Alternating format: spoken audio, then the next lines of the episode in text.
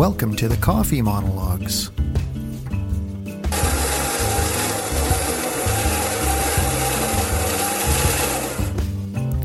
I'm your host, Tony Stewart.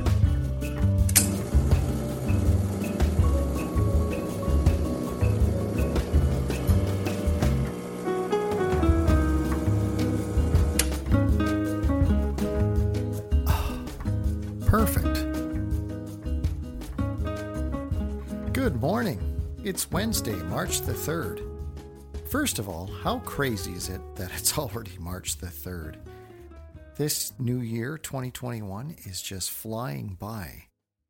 And what's even stranger is that I was talking to a colleague about this actually, you know, uh, and she was saying that every weekend feels the same, right? It's the same old. You go home and you're doing the same things every weekend and and I think that is true. We are definitely getting into our pandemic routines.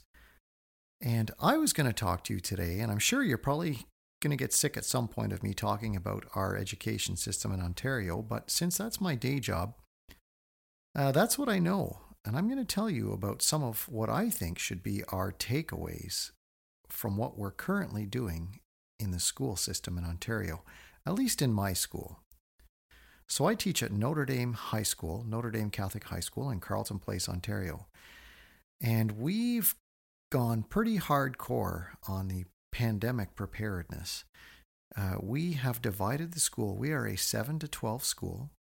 So our grade 7 8s are in one part of the school, totally separated from the high schoolers this year.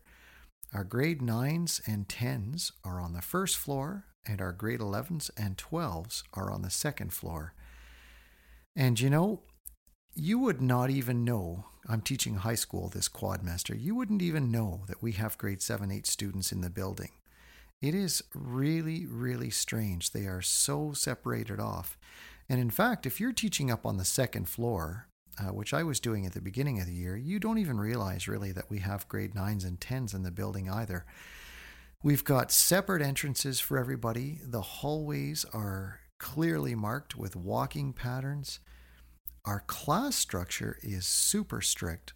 Um, we do a quadmester system, which means students are working on two credits at a time for nine weeks, as opposed to four credits for 18 weeks, which is a normal semester system. But we uh, have two classes every day and so what happens is from 8 to 12 every day, students are in class. And between classes, there really isn't a break. There's just transition time. And we actually have staff members who stand in front of the washrooms and block them so that students can't use the washroom during the break because we're trying to avoid uh, people congregating. And so we also have strict rules in place about uh, who can go to the washroom. Like it's one person at a time and they have to sign out and sign back in. To be honest, I think there are a lot of takeaways from this system. Uh, our classrooms are structured so that the desks are spaced uh, as far apart as they can be in rows. And you know, folks, you can get all these experimental educators trying everything, but nothing, nothing beats good old fashioned rows for being able to have students listen and work. And uh, that's just a fact. And I've been in the business for 25 years, so I know of what I speak. But there's a lot of takeaways here. The structure is the biggest takeaway, in my opinion. We have created an environment where all of a sudden class has become really important. We don't have a ton of students wandering the halls. That was a bit of a problem at our school in the past. Uh, as most schools, I'm sure, same thing. But now being in class is serious business.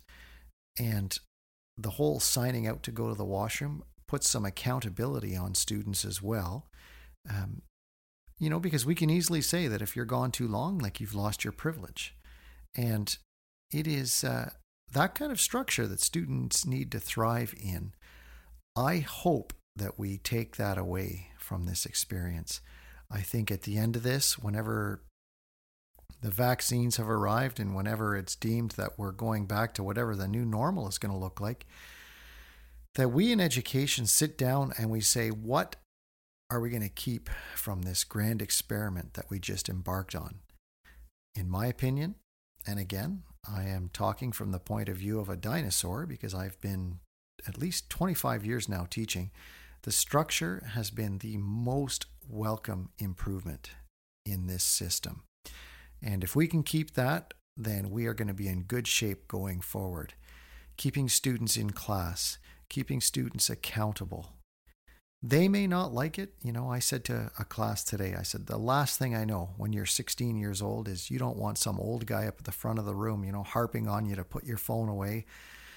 But I told them, you need to understand that when we do this, it's coming from a good place and that we are looking out for you. And someday you'll get it. You might not get it now, but uh, you will get it. So those are my takeaways. That's what I think we need to do is keep that structure that's in place. You know, nothing is better for students than knowing where their boundaries are. Trust me on that one, folks. So that's all I've got for today, but uh, it's hump day. It's Wednesday. Have a great day, and I'll talk to you soon.